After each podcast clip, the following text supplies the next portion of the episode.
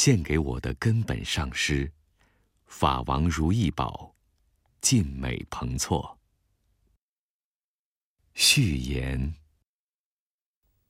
一个人的时候，我喜欢让自己长时间的安住。过去和现在，无数的修行者。即使在获得证悟成就之后，仍然在寂静处终其一生精进修习，以巩固和增上修正境界。二十几岁时，我最大的愿望是去青浦深山长期闭关。我虽然没有什么成就，但还是心心向往着这一生能追随大成就者们的榜样。然而，我的恩师法王如意宝却对我说：“孩子，你应该去外面弘扬佛法，让更多众生有机会接触、学习佛陀的珍贵法教。”解脱痛苦烦恼，获得暂时和究竟的安乐。佛陀说：“每一个众生在往昔都曾做过我们的母亲，应该像对待现在的母亲一样对待众生，包括这一世看似与我们没有关系，甚至与我们为仇为敌的众生。”考虑他们的感受和福祉，带着上师的嘱托，我开始弘法的生涯。对上师的信心，支持我走过最困顿、疲惫的时光。我不断意念、体会。早年有幸长期在上师身边学习时获得的宝贵教导，修行上的任何一点进步，智慧和悲心的任何一份增长，弘法立生过程中的任何进展，都让我深深感受到上师的慈悲加持。想到上师法王如意宝，我总止不住的流泪，因为我的心里充满了感激。法王如意宝是公认藏传佛教最伟大的上师、学者和大成就者之一。是世界上最大的佛学院——拉荣五明佛学院的创立者。他倾尽全力培养僧才，接续传承，整理经序论典，使显密教法得以在雪域以及全世界再红。法王如意宝对末法时期众生的恩德。说不能尽。若没有法王如意宝和其他传承上师的慈悲护佑和教导，我不会有机会修习佛法，更不可能与大家分享自己学佛的微薄体会。谨以此书献给他老人家。我的大恩，根本上是法王如意宝。书中对佛法的阐释难免有错误、不当之处，在此向诸佛菩萨至诚忏悔。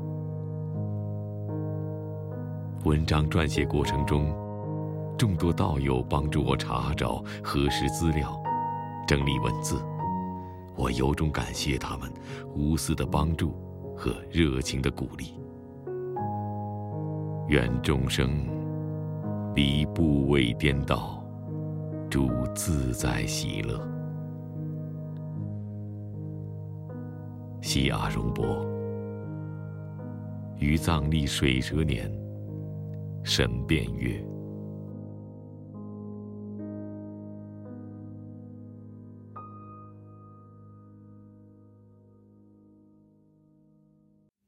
生命这出戏，顶礼本师释迦牟尼佛，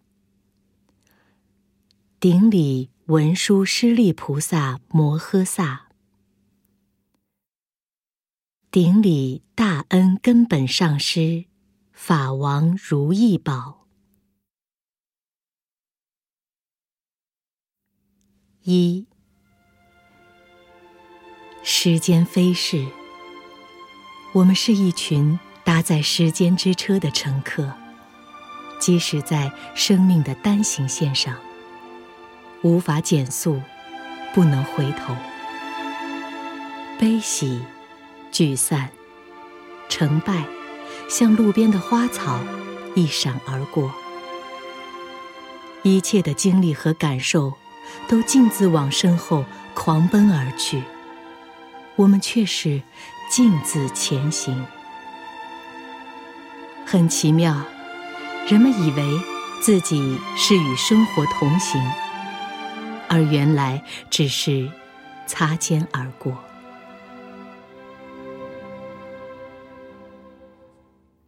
生活是一场没有彩排的现场直播，演成什么样，都是自己担当。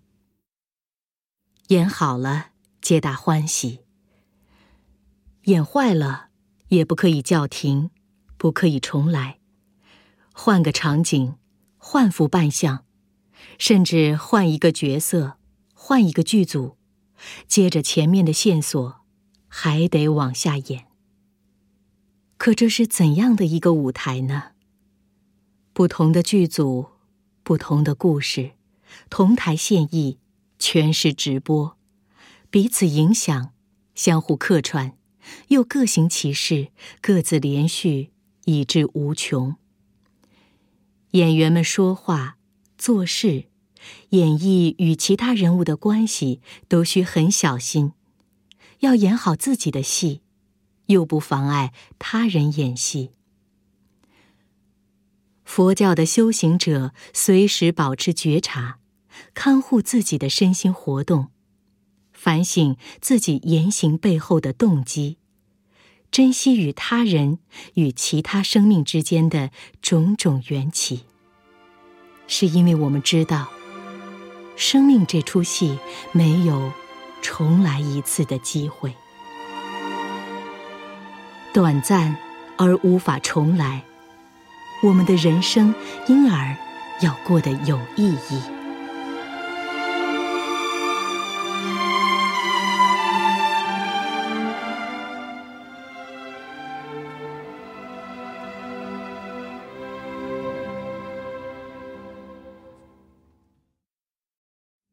生命这出戏。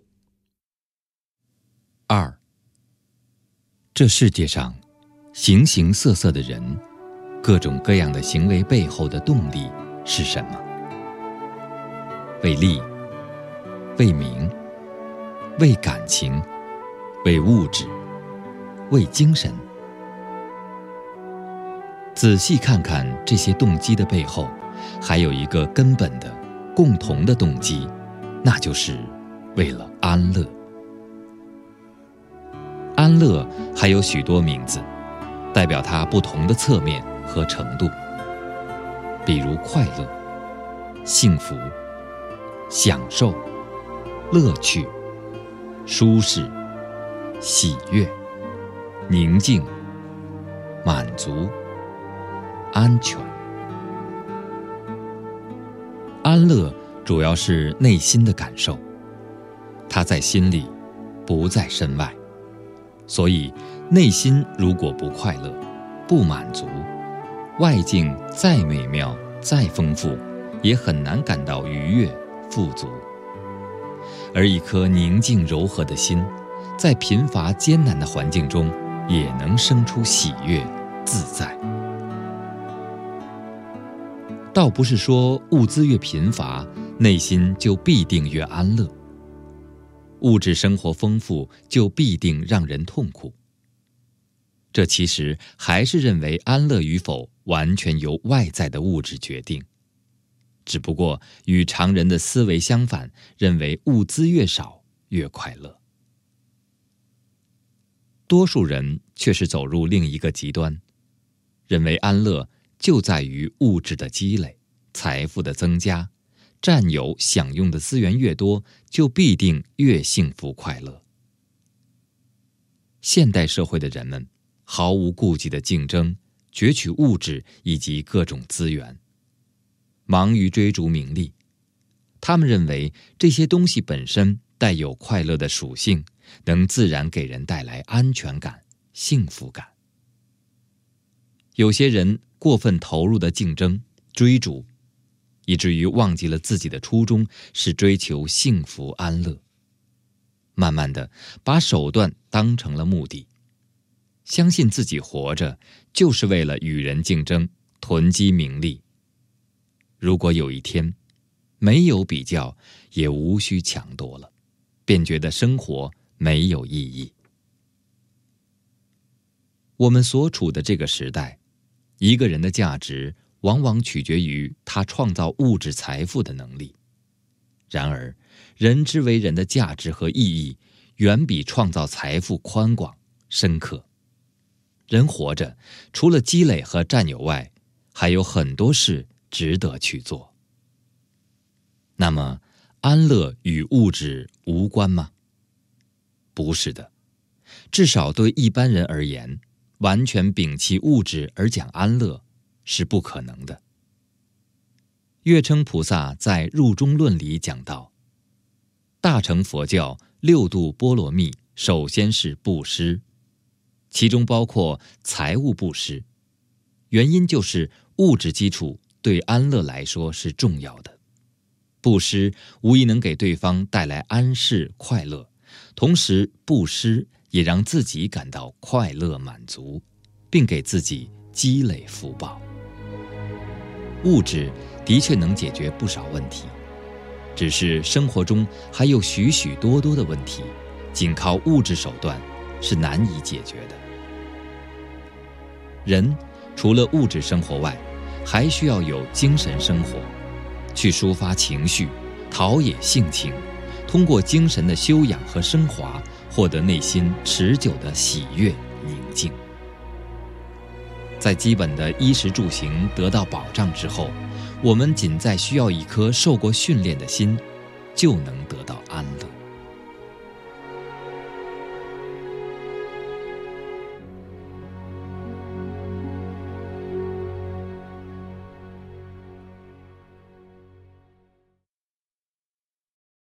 生命这出戏，三。既然大家都目标明确，为了安乐，何以还是有很多人诚心要受苦一样，眼睁睁直奔一个个痛苦而去呢？佛陀初转法轮，主要讲的就是这个问题。因为人们误把痛苦当成快乐，跟在痛苦后面追，还以为是在追快乐。其次，人们不知道怎样才能真正远离痛苦忧恼，获得安乐。现用的那一套方法适得其反，用制造痛苦的办法去追求快乐，当然不会有结果。佛教所讲的苦，不仅包括剧烈粗大、毋庸置疑的痛苦、灾难、伤害。还泛指一切的忧恼、缺憾、局限。如此，人生所有的经历似乎都包含在苦的范畴之内了。自有生命，便有忧患。老病别离、冤家相见，所求不得之苦，自不待言。即便是快乐，也没有不最终变成忧恼、惋惜或惆怅的。轮回中任何的生命形态都不离苦的本质。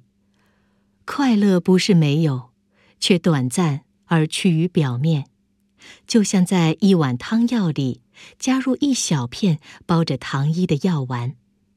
那微不足道的甜味儿根本冲淡不了整碗药的苦涩。我们经历的苦源自于烦恼和业。这里所说的烦恼，主要是指贪婪、嗔恨、嫉妒等会给自他身心带来伤害的情绪。业是指过去的行为。从长远来说，会带来快乐的行为称为善业；长远来看，会带来痛苦的行为称为恶业。行为的后果不仅要看眼前，更重要是看长远的影响。比如，贪婪会让人暂时感到满足，但长期来看，贪婪带来的是永无止境的不满足感和不安全感。内心难得安宁。再比如，修行过程中，我们毫无疑问是要吃苦受委屈的，但这长远来说有助于解脱轮回的痛苦。想象一下，每天从早到晚，我们会有多少念头，多少身体的行为？由此类推，我们一生以及过往的生生世世。又会有多少身心的行为？这些行为每一个真真切切是每一个，都会产生相应的后果。后果又成为因，因在结果，因因果果交织在一起，呈现出不同的生命形态，不同的生活际遇。业。及行为的力量有强有弱。强大的业决定一期生命的主要特征，比如投生在轮回六道中的哪一道，寿命长短等等。力量不是那么强大的业，则绘制出生命的各种细节，比如美丑、才艺、贫富、健康、疾病等等。通常来说，具足四项条件的业力量会比较强大。也就是说，一个行为有明确的意图、明确的对象，采取了实质的行动，并实现预期的结果。以杀生为例，如果有杀生的意图，有明确的杀害对象，采取了杀的行动，并确实杀死了对方。那么，这就是一个完整的杀业，需要完整感受杀生的果报。即使四项条件具足，意图对象的差异也会极大的影响业的力量。意图对象，在佛教中称为发心和对境。同样的行为，发心不同或对境不同。其果报会很不相同。佛经中讲过这样一个故事：阿难尊者向佛陀供养了一碗粥，佛陀随即拨了半碗粥给过来乞食的狗吃。过后，佛陀问阿难：“是你供养佛的功德大，还是我布施狗儿的功德大？”阿难尊者说。是您布施狗儿的功德大。佛说：“如是如是。”从对境的角度说，佛陀是无上殊胜的对境，供养佛陀的功德远胜布施狗儿的功德，其差距之大不可思议。而从发心的角度看，阿难尊者供养佛陀。发心自然是纯正殊胜的，但与佛陀的清净发心相比，又有不可思议的差距。所以供养佛陀的功德才会不及捕食狗儿。由此可知，凡做事，发心是何等关键。根据力量的不同，业的果报会在今生、来世或者更晚的时间应现。果报的显现需要因缘具足。业，每一个行为会在阿赖耶识里留下印记，不会自行消退，直到所有引生果报的条件齐备，也就是因缘具足了。果报完全显现，业因才会消失。就像一粒种子留在土里，冬天没有动静，春天来了，它才破土发芽，在阳光雨露中耐心的成长，长出枝叶，开出花朵，等到结果的时候结果。有春天结果的，有秋天结果的，不一样。叶又分为共叶和各叶。共业指一群众生共同的业因果，各业指个体生命各自的业因果。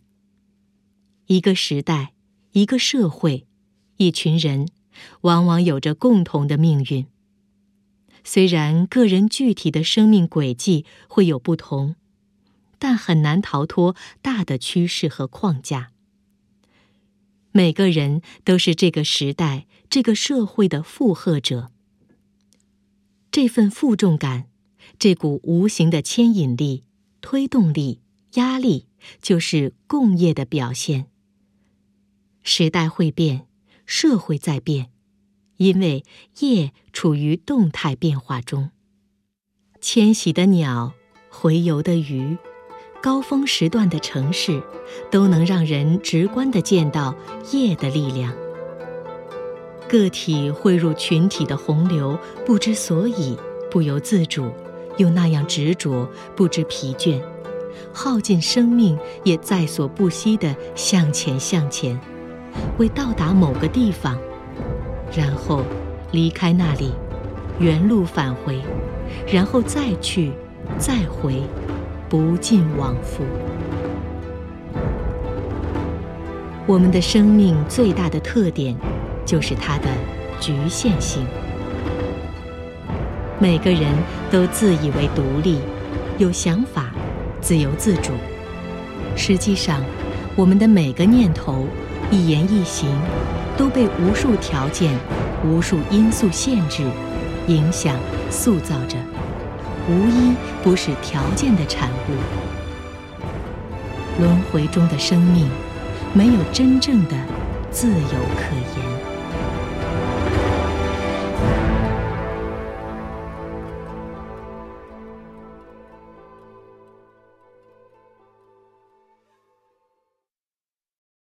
生命这出戏。四。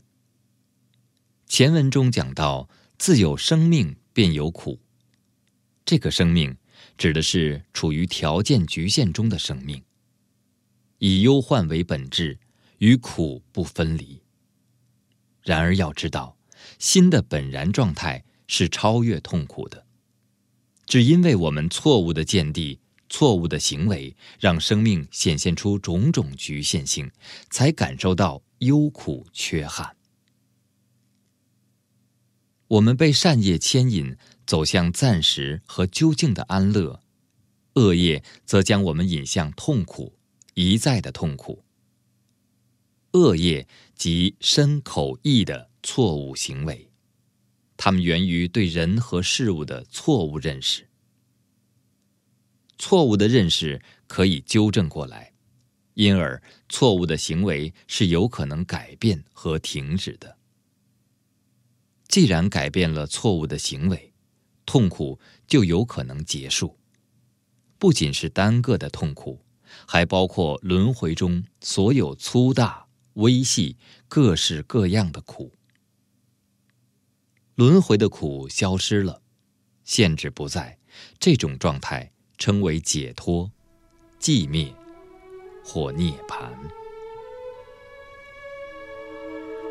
痛苦由恶业而来，恶业由烦恼来。什么是烦恼？人常说烦恼众生，可见轮回众生起心动念、言谈举止，无不是烦恼。烦恼中有十个，叫做根本烦恼，即贪、嗔、痴、慢、疑、身见、边见、邪见、见取见和戒禁取见。贪嗔痴慢的意思，大家应该基本了解，这里不多解释。疑，只对佛陀开示的真理心存猜疑。身见，指执着这个身体为我。边见，指断见和常见。断见是认为我死后归于断灭，人死如灯灭，什么也没有了。常见是认为有一个恒常不变的我，有一个不变的灵魂或主宰。邪见指波无因果。见取见，指坚持认为身见、边见、邪见这几种见是绝对正确、不容怀疑的。借进取见，指外道认为。违反事物的客观规律，不当做的偏去做，凡事都反着来，这样才能获得解脱。比如认为杀生、自杀、不停的洗澡、极端的苦行等等，可以证得涅盘解脱。无量无边的烦恼由无名而来，无名只对人和事物错误的认识。就人而言，认为有一个独立、固有存在的我，继而对这个我升起执着，然后对我的升起执着。就事物而言，认为有独立、绝对、不依认识而客观存在的事物。这样的见地之所以错误，是因为它与人和事物的真实状态相反。无名不是单纯的无知不知道，无名是指错误的认知。比如一个苹果，它若在你看不到的地方，你对它的存在是无知的；它若就在你眼前，你看见了，却以为是一个橘子，则是错误的认知。我们对世界的认识正是这样。并没有一个真实的世界在别处，真实就在眼前，只是我们的认识出了问题。佛法在世间，不离世间觉。我们的见闻觉知造成假象，当体转过来，就是实相。离此另向他处求实相，犹如离波求水。认识不仅是智力层面的理解、懂得道理而已，还要把这道理拿到身心上，实实在在去验证，真正见到才算数。你见与不见，我都在那里；见到了，才知道一直在那里，从未离开；没见到，自是咫尺天涯，相逢不相识。佛教中讲无我，这个我是指独立、固有、恒常的存在，可以是人，也可以是物、事件、现象。无我是说人、物等等没有独立、固有、恒常的存在，因为任何现象都是缘起的，随条件的聚合变化而生成变化。坏失。我们都有一个根深蒂固的“我的”观念。什么是我？你会说，这个身体是我。身体由地、火、水、风这四大组成。地指肌肉、骨骼、器官、毛发等；火指热量；水指水分、血液、体液等；风指呼吸、气脉等。这其中包括有形的，也包括无形的。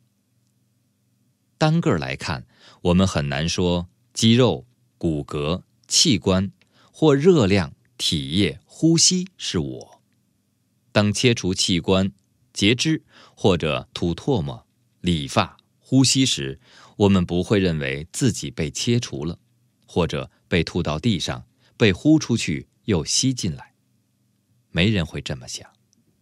当然，思想意识也不是我，因为思想意识只是一个个念头，前念已灭，后念未生，我在哪里？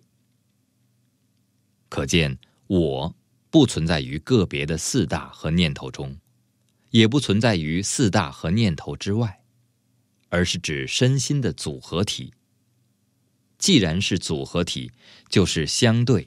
依赖其组成部分而存在，没有独立固有的字体，因为由不同部分组成，各部分又都是变化运动的，所以整体形成的同时，自然处于解构的状态，不具恒常性。四大合合而成的这个我，只是一个概念，并没有任何独立自在之物可指认为我。然而，人们的常识与之相反，坚信有实存的我，并由此生出对我的的执着，认为这是我的手、我的头发、我的财产等等，想方设法的呵护保全。事物也是一样，没有独立固有的字体，比如一个苹果。它当体可细分为果皮、果肉、果核、果仁儿，这些又可各个细分，无限细分下去，苹果消失了，果肉、果仁消失了，微粒、微尘也消失了。把世界放到显微镜下，随着显微倍数的增加，整体纷纷消失，宏观化成微观，微观到最后了不可得。这个苹果不是生来就这样摆在我们面前的，它最初是一粒种子，种在土里，遇到适当的条件，土壤、温度、阳光、雨水等等都具足了，在适当的时机，它发芽，慢慢长成小树，开花结果，然后由工人摘下来，由司机运到城市，由商贩卖，我们买回来洗干净。放到桌上，才有了面前这个苹果。而最初的那粒种子，也是由另一个苹果那里来。那个苹果也经历了一番奇妙的由种子到果实的旅行。如此不断往前推，即使是一个小小的苹果，来历也可无穷追溯，或远或近的与整个宇宙相关。缺失其中任何一个条件。都不会有此刻面前这个苹果。世间万物万象，皆相依相待而存在。任何一法都或远或近的以一切法为缘而生住，一切法也或远或近的以任何一法为其生住之源。佛经云：“此有故彼有。”此无故彼无，此生故彼生，此灭故彼灭。诸法互为缘起，这是佛教一个最基本的原理。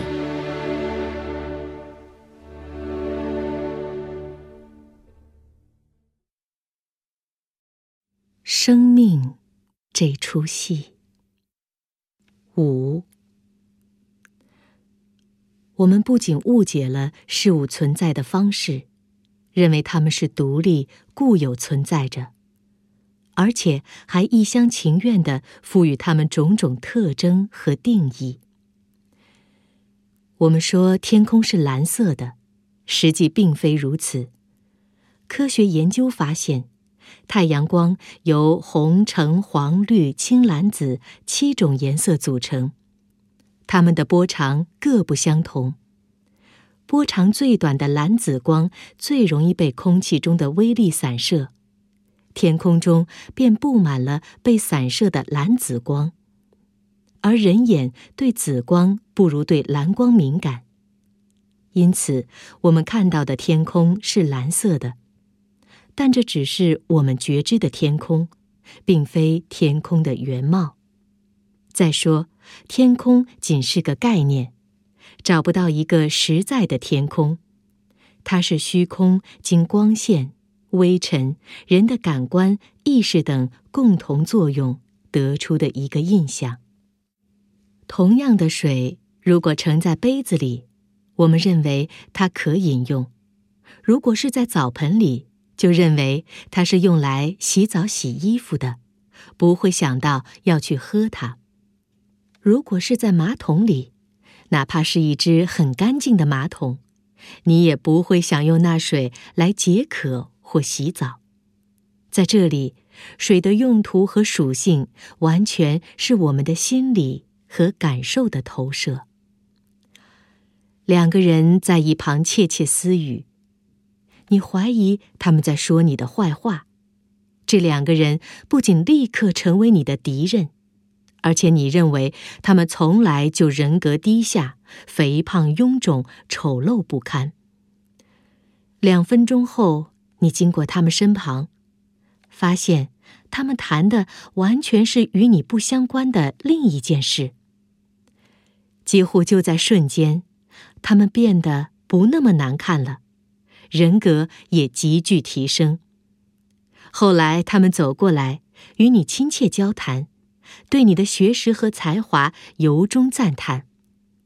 可以肯定的是，他们现在变成了两个可爱的人，诚实、谦虚、有品味，而且长得富态大方，透着喜气。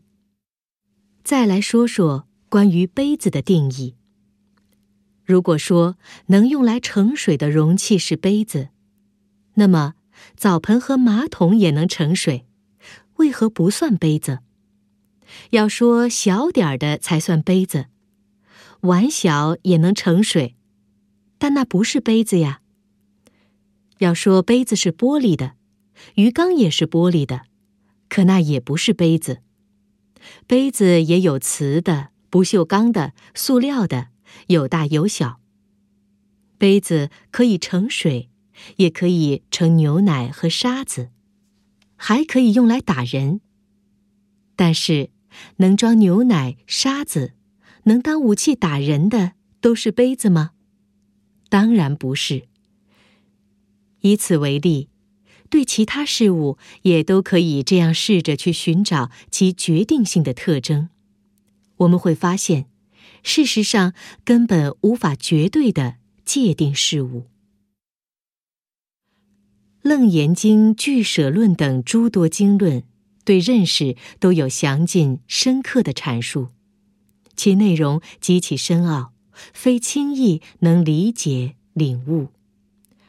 我想借用大家比较熟悉的现代心理学的一些原理、词汇，做一个最初级、最简单的引述。如果有兴趣的话，可以参阅相关佛教经论中对认识真正全面、精确的阐述。人的认识过程，首先是感觉，对事物的个别接触，然后是知觉。根据感觉所了知的个别情况，得出一个整体印象，在知觉的基础上再进行深一步的认识，不仅得到事物的表象，而且了解到事物的规律，从而掌握事物的作用。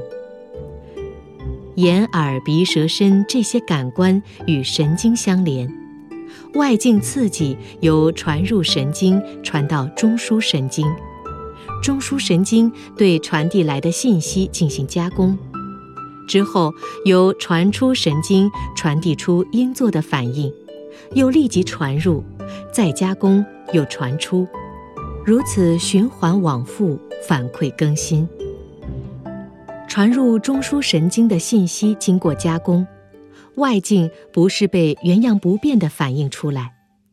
我们所看到、所听到的，都是经过中枢神经加工后的东西，不完全是外界镜像的原状。认识的过程也是眼、耳、鼻、舌、身与意识持续互动的过程。思维需要借助概念，根据概念组织判断和推理活动。概念、判断、推理是思维的三种形式。概念的成立是经过取舍的，也就是说，经过中枢神经加工后的东西，还要经过二次加工。经过抽象加以概括，把不需要的部分舍去，需要的部分集中起来。比如灯这个概念，有各式各样的灯，五花八门。若根据不同点，则无法概括，成立不了灯的概念。只有把不共同的舍掉，取共性，才能成立概念。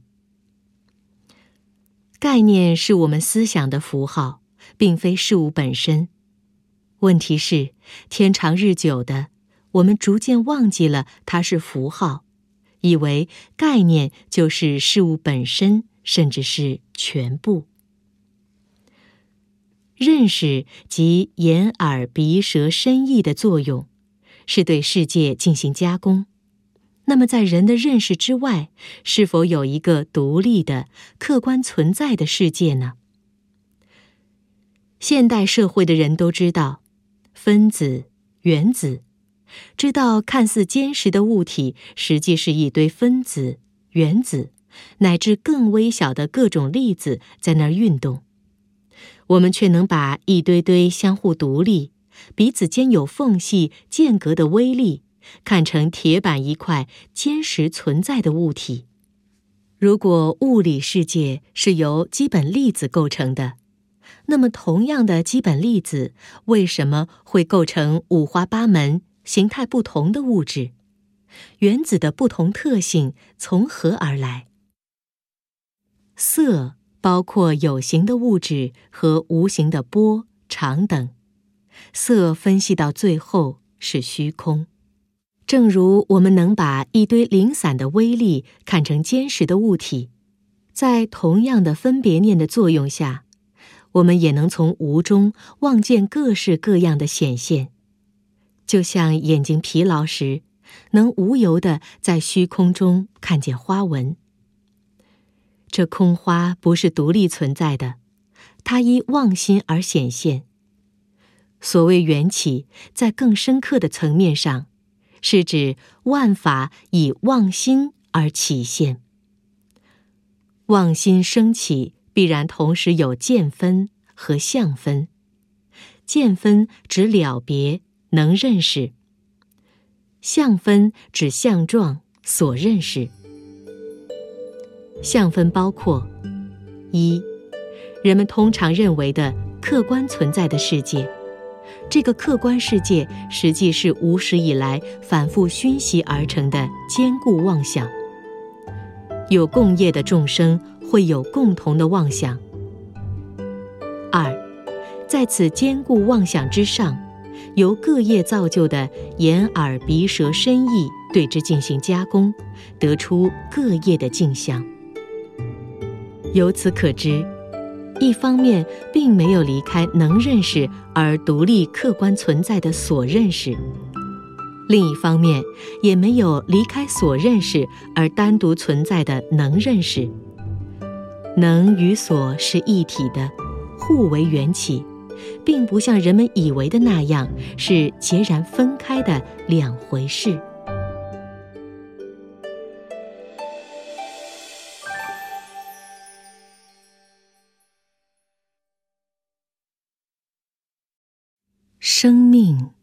这出戏。六，中论宋云。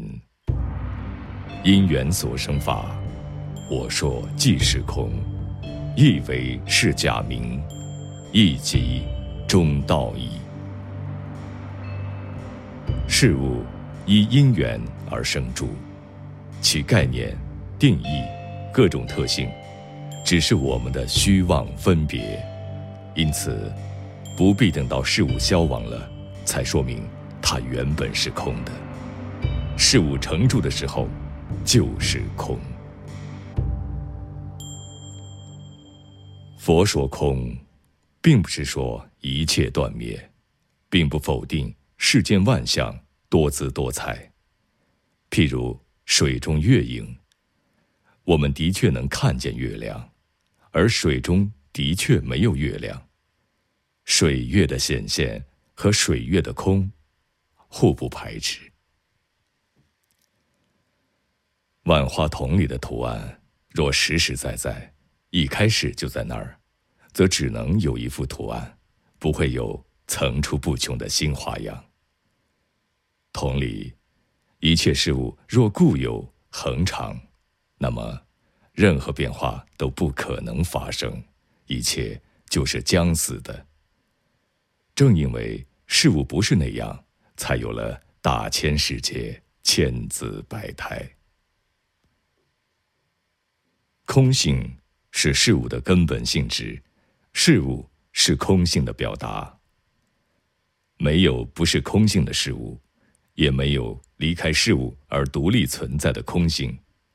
正如没有离开水而独立存在的湿，没有离开糖而独立存在的甜。进一步说，不仅事物的究竟本质是空。事物显现的当体即是空，如梦中的山水人物。感受、思想、意识也是这样，本质为空，没有独立恒常的字体，随因缘而有千变万化的显现，虽有显现，当体即空。空性的见解。有力的帮助我们削弱实质，从而减少烦恼，同时也让我们对因果律有了更深的了解。可以说，对空性的了解越深，对因果的信心就越大，取舍因果就越谨慎。大波若经云：“若了知一切法如空性，乃位也。”即业相成熟之间，方是正法也。没有既定不变的命运，没有恒常存在的状态。当下身心活动的每一个取舍，都是因是缘，都参与塑造着自与他现在未来今生来世，没有理由。不如临深渊，如履薄冰。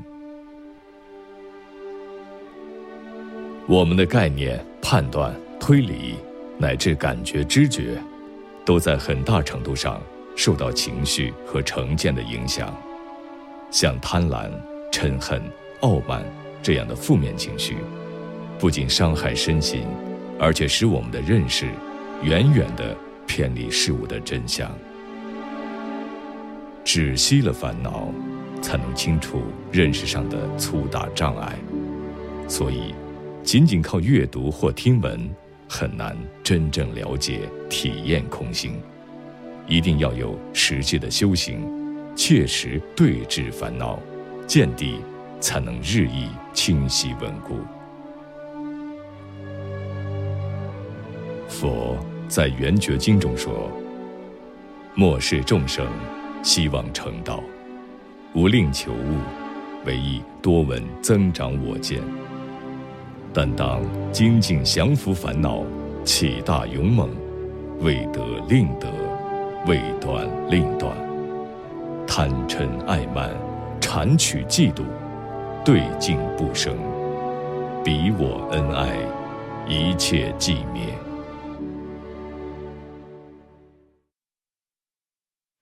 现在，很多人学佛只想开悟，不想断烦恼，或者为正为正一生烦恼，而做出高深自在的样子，好像没有烦恼。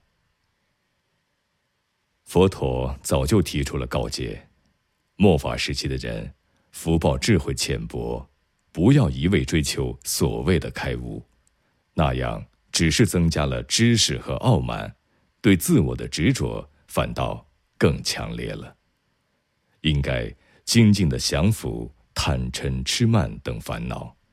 相续调柔了，修行才能有所进益，才能树立坚定的、正确的见地。善知识指点提携，也只是帮助廓清我们错误的知见。修行还是要靠自己亲力亲为，烦恼还是要靠自己去降服。自心烦恼不服，妄念颠倒。善知识虽有教授，久不可得。开发智慧，首先需要定。一步一步清除掉内心的干扰杂念。没有定作为基础，一颗心横是处于散乱攀援当中，即便升起一点点智慧，也是力量极其微弱，犹如风中之烛。无法驱除愚痴黑暗。定分为止和观，止偏向于不起分别，专注一境；观是通过逻辑思维和形象思维，以分别止分别。止观相辅相成，不可偏废。如果单修止不修观，容易堕入无想定，空心静坐，一坐千年，也还是在痴心里打转。得定需要心理条件和生理条件，身心都要宁静、专注、敏锐，不紧不松，恰到好处。做到这样是需要持戒的。持戒，即通过持续清醒的觉察。规范自己的言行。如果连身体也管不住，如何去调服比身体更难以捉摸的心呢？管不住心的话，定就无从谈起。所以，定的基础是戒。戒，并非像有些人认为的，是佛陀根据自己的好恶硬性制定的律法。没多少理由的规定必须这样，不准那样。佛教戒律完全不是如此。当年佛陀通过智慧和神通，看到有些行为会造成恶性后果，使人远离安乐，并障碍解脱。出于悲心，佛陀为大家开示了行为取舍的道理，这就是戒律的由来。制定戒律是为了帮助众生断除烦恼、灭诸过失。受戒是自愿宣誓，表示自己决心要做什么，不做什么。没有人强迫和命令你必须这样那样。一旦你自己发下了誓言，就该恪守之。没做到的话，要忏悔。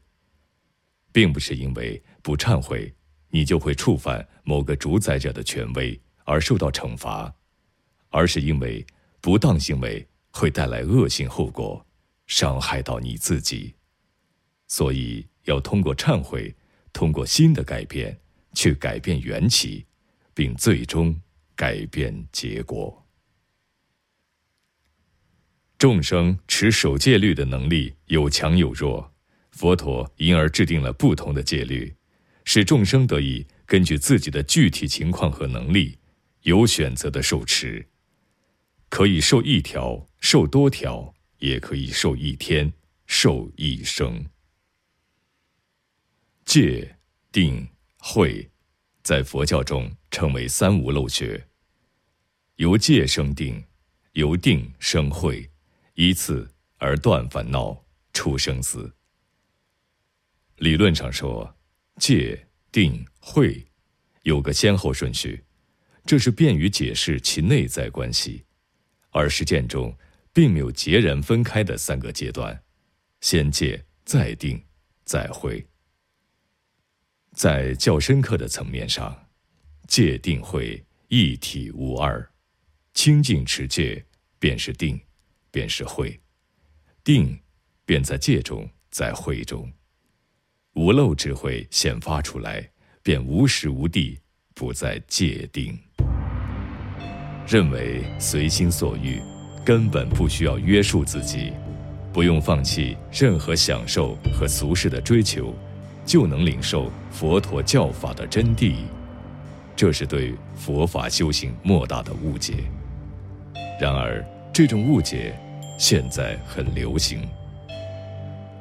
初学者尤其应该牢记，持戒是一切修行的根本。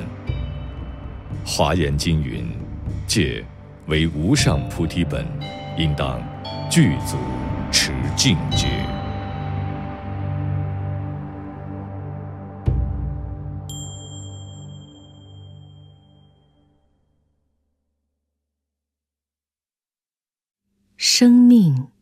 这出戏。六，中论颂云：因缘所生法，我说即是空，亦为是假名，亦即中道义。事物依因缘而生住，其概念、定义、各种特性，只是我们的虚妄分别。因此，不必等到事物消亡了，才说明它原本是空的。事物成住的时候，就是空。佛说空，并不是说一切断灭，并不否定世间万象多姿多彩。譬如水中月影，我们的确能看见月亮，而水中的确没有月亮。水月的显现和水月的空，互不排斥。万花筒里的图案，若实实在在，一开始就在那儿，则只能有一幅图案，不会有层出不穷的新花样。同理，一切事物若固有恒常，那么任何变化都不可能发生，一切就是将死的。正因为事物不是那样，才有了大千世界，千姿百态。空性是事物的根本性质，事物是空性的表达。没有不是空性的事物，也没有离开事物而独立存在的空性。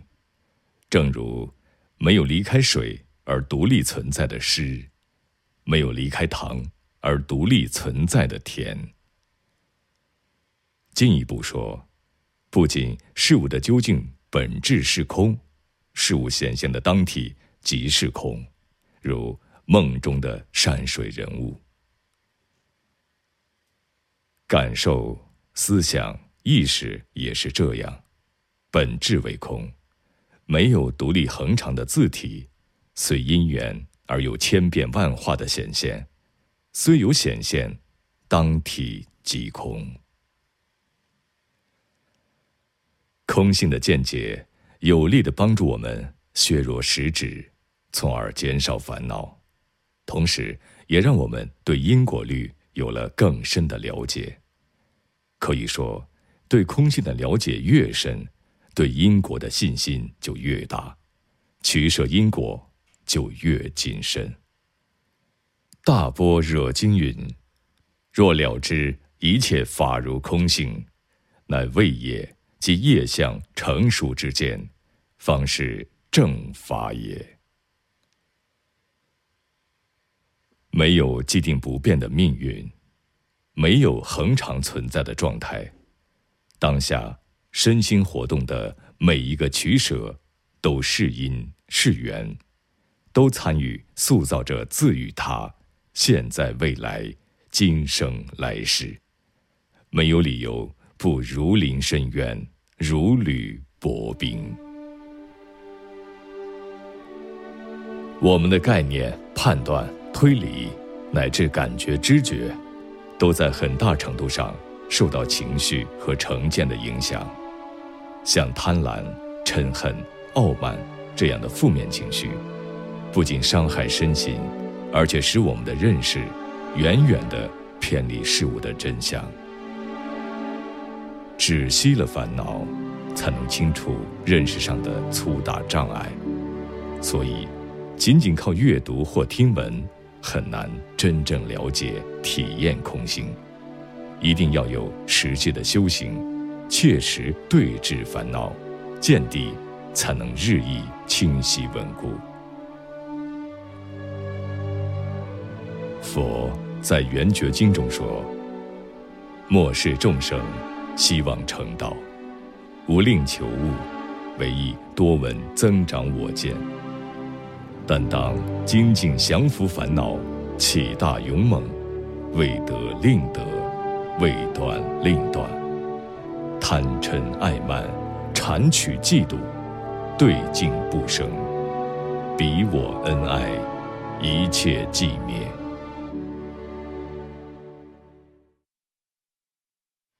现在，很多人学佛只想开悟，不想断烦恼，或者为正为正一生烦恼，而做出高深自在的样子，好像没有烦恼。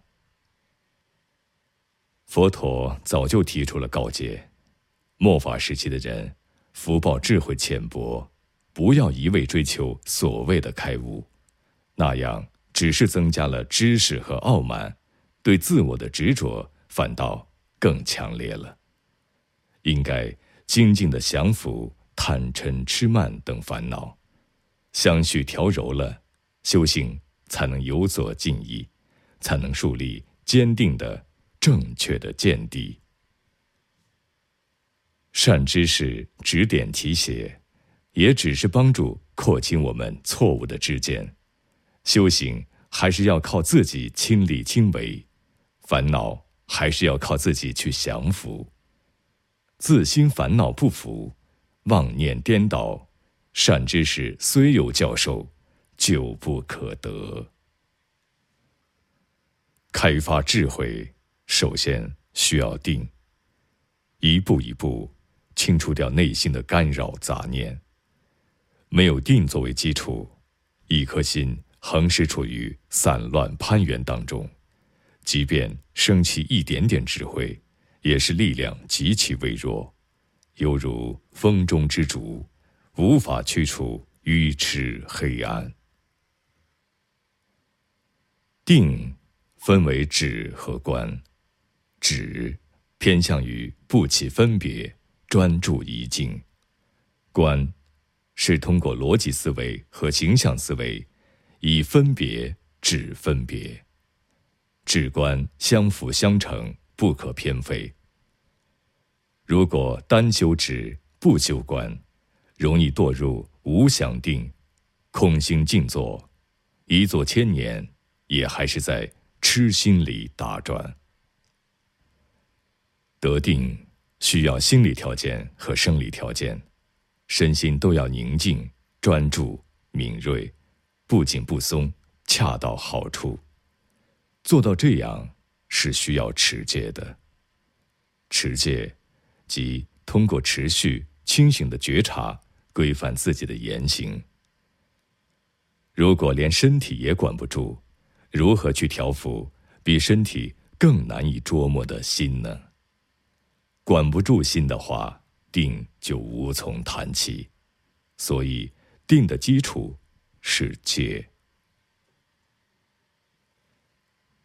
戒，并非像有些人认为的，是佛陀根据自己的好恶硬性制定的律法，没多少理由的规定必须这样，不准那样。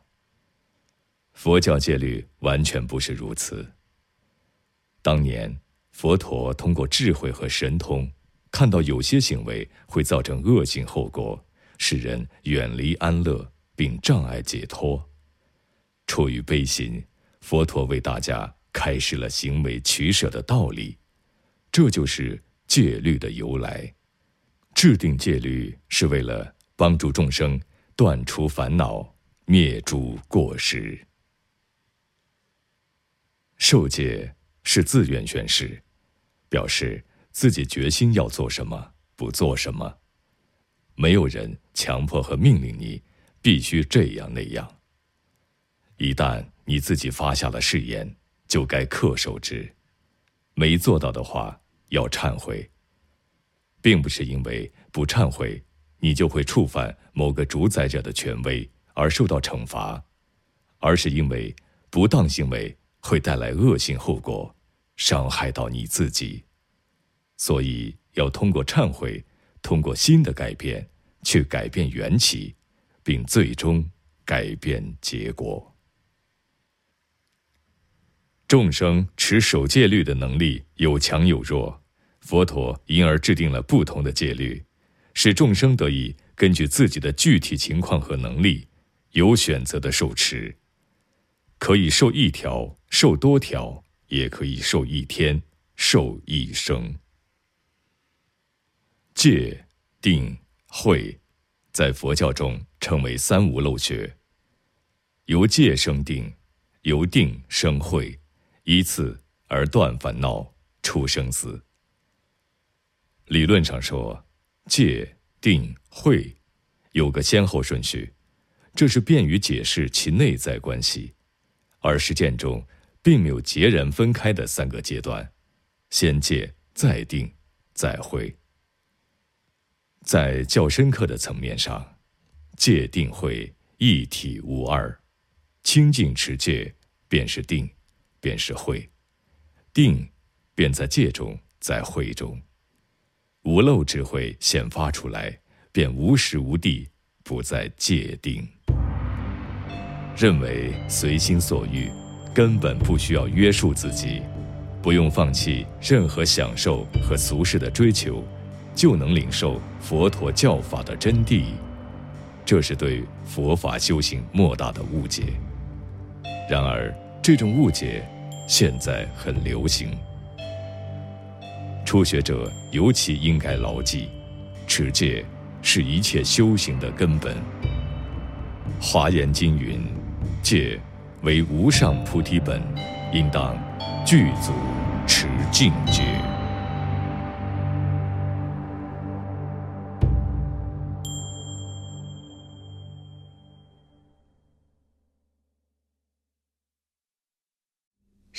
命这出戏。七，大乘佛子需手持菩萨戒。菩萨戒总分为三类：一、摄律仪戒，即诸恶莫作；二、摄善法戒，即众善奉行；三、摄众生戒，又称饶益有情戒。发四无量心，以布施、爱语、力行同事之行，引导众生去向解脱，不舍弃六道轮回任何一个有情。大乘戒律以小乘戒为基础，小乘戒律总为别解脱戒，其核心可概括为不伤害，或说不侵犯。这实在是所有佛教徒都该努力去做到的。发心为一切众生离苦得乐，究竟成佛而上求菩提圆满觉悟，是大乘的发心。以此发心摄持身口意的，可称为大乘佛教徒。若不能停止伤害，何谈慈悲利益众生？自己尚不能解脱烦恼，何谈度化众生离苦得乐？莫以为大乘佛子就不需要求解脱。菩萨是治不住轮回，悲不入涅盘。他们有能力出轮回，却因为慈悲而不离轮回，继续在轮回里度化众生。他们入轮回，是因为慈悲愿力来去自在，有五世间。这完全不同于凡夫因业力牵引。身不由己，在六道中轮转。认为发菩提心就是发愿流转轮回，帮助众生，这是对菩提心的误读。愿菩提心有三种，你可以发愿自己先觉悟，之后再引导众生离苦得乐，这称为国王般的发心，像是一位从宝州归来的国王，领着他的子民去那珍宝所成的乐土。也可以发愿与其他众生一起到达究竟解脱的彼岸，这称为船夫般的发心，像是一位船夫。与他渡船上的乘客一起登岸，或者发愿，除非所有众生都解脱，否则誓不成觉。这称为牧童般的发心，像是一位尽职尽责的牧童。暮色降临之时，把看护的牛羊全部带回圈里，安顿好之后，他才回家。以上三种发心。无论哪一种，都包括了发愿自己要圆满觉悟，不是只求自己成佛，而是为了所有众生都成佛。破除了对人我的执着，以及大部分对人我之外的事物现象的执着，就能解脱轮回的束缚。进一步把所有微细的执着都无疑破除，就是圆满觉悟。即成就佛果，可见发愿证得菩提圆满佛果，自然包含了发愿解脱轮回。如果说我们现在所处被烦恼束缚、不得自由的状态是在一楼，解脱轮回是在二楼，圆满觉悟成就佛果是在三楼，那么从一楼到三楼，不论你在二楼停不停。都会经过二楼。有些佛子发愿要在轮回中救度众生，这很好，但前提是你自己要有能力解脱烦恼。如佛所说：“若自有腹，能解彼腹，无有是处。”手持小乘别解脱戒，正如戒名所指示的，不犯则能解脱。别解脱戒条目繁多，个人可根据自己的情况选择受持。总的来说，别解脱戒可帮助我们远离恶业，端正言行，少欲知足，并训练敏锐的觉察力，培养耐心和忍辱的精神。即使被攻击、被侵扰，也不失不忘、不伤害的誓愿。修行意味着改变态度，对自己、对其他众生、对世界、对生活的态度。不用操心外在，真正的改变在内心。修行是一个渐进、漫长的过程，你不能期望一蹴而就。多么重大的变化，也都是从当下小小的改变开始的。学佛要有耐心，尤其是初学者，不要把期望值定得太高，那样很容易失望、退失道心；也不要急于求成，那样会很危险，而且难有实质的效果。不管是不是能够理解深奥的佛法，此时此刻要做一个好人，善良、正直、有同情心。愿意帮助其他众生。